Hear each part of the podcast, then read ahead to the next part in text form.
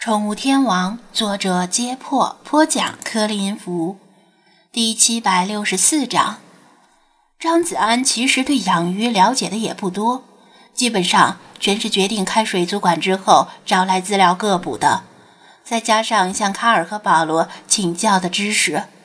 他父母以前经营宠物店时，店里只有两三尾摆摆样子的淡水鱼，谈不上什么丰富的养鱼经验。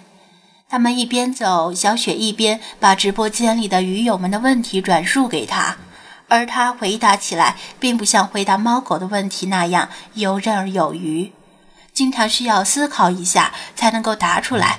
不过，由于二人是步行，呃，需需要避让行人和车辆，还要抖机灵的反击网友们的调侃。无论是网友还是小雪都没有看出他是在搜肠刮肚来回答问题的。网友们说的其实没有错，滨海是开水族馆的，基本上开一家赔一家，连勉强维持收支平衡的都基本没有。因为开水族馆太费钱，鱼缸、设备、材料和水族生物的价格就不说了，光是每个月的电费都是很大一笔开销。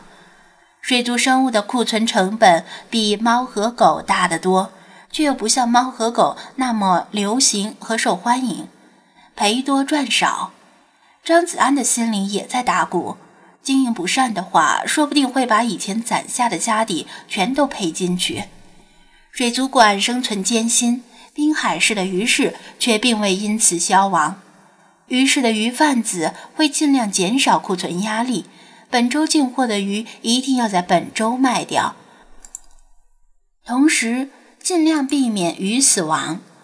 方法不外乎给鱼喂食和在水里下药，基本上是行业内公开的秘密。二人走过几条街道，来到鱼市附近。尽管是工作日，但由于大部分小学还未开学，时常有着带孩子的家长从鱼市方向走过来。家长的手里抱着鱼缸，孩子的手里拎着透明的塑料袋，塑料袋里有一两尾便宜的冷水鱼。父母孩子其乐融融。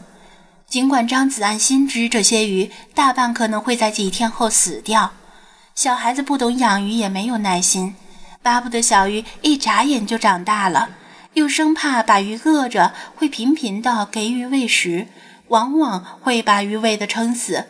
即使没有撑死，浴缸里的水过几天就会一片浑浊，飘满食物残渣，最后因为水质败坏而死。德国严格的宠物饲养规范能够避免这种情况的发生，不过若中国也效法，估计这鱼市第二天就要凉凉了。那边就是鱼市吗？我第一次来。小雪踮脚遥望，我以前也没有来过。张子安同样在打量着鱼市，鱼市其实比狗市要略微高级一些。狗市那边全是露天的散摊，大概是因为那边卖的宠物都比较结实，不怕风吹雨淋。但鱼市里居然有一栋占地面积不小的三层楼，为入住的商家们提供遮风挡雨之处。看样子管理也比鱼市要规范得多，可能仍然避免不了坑人的情况。但至少不像狗市的黑心商人那样丧尽天良。鱼市的入口之处是一个锈迹斑驳的牌楼，看样子有些年头了。上面写着“滨海市花鸟鱼虫市场”。滴，二人身后有汽车喇叭声响起，他们侧身让开道路。一辆厢式货车载满着各种各样的观赏鱼驶入鱼市，在鱼市大楼的背面停下。几位满身鱼腥味的工人走出来，把一缸一缸的鱼卸车。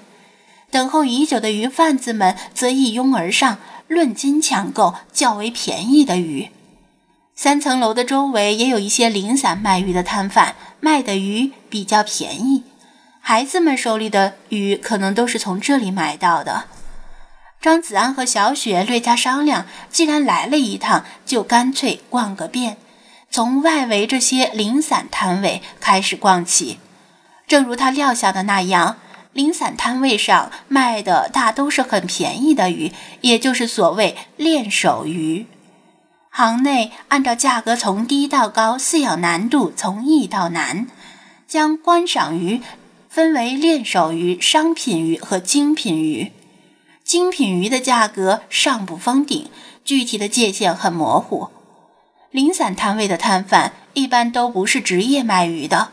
而是鱼友将自家繁育出的鱼苗和小鱼拿出来贩卖，一是自家的鱼缸里养不了太多的鱼，二是补贴一下家用，鱼的价格往往压得比较低，相对来说比较实惠，说不定还能淘到品相不错的。那是草金，那是锦鲤，那是孔雀，呃，那是玛丽，这些啊都是练手鱼，很好养的。只要有过滤器和加热棒就能够养活。若是冷水鱼的话，连加热棒都可以省掉。他们从一个个摊位走过，张子安逐一向小雪介绍这些鱼的种类。小姑娘，买几条嘛，又便宜又好养。摊贩们见小雪面容俏丽，衣着考究，纷纷向她推销自家的鱼。哇，这是锦鲤吗？肥嘟嘟的，好可爱呀！小雪蹲到一家摊位前，被摊位上贩卖的锦鲤吸引了目光。毕竟锦鲤又肥又大，比那些虽然华丽但体型较小的孔雀和玛丽更引人注意。这个摊位上卖好几种颜色的锦鲤，通体金黄的、纯黑的，还有红白蓝黑的杂色锦鲤。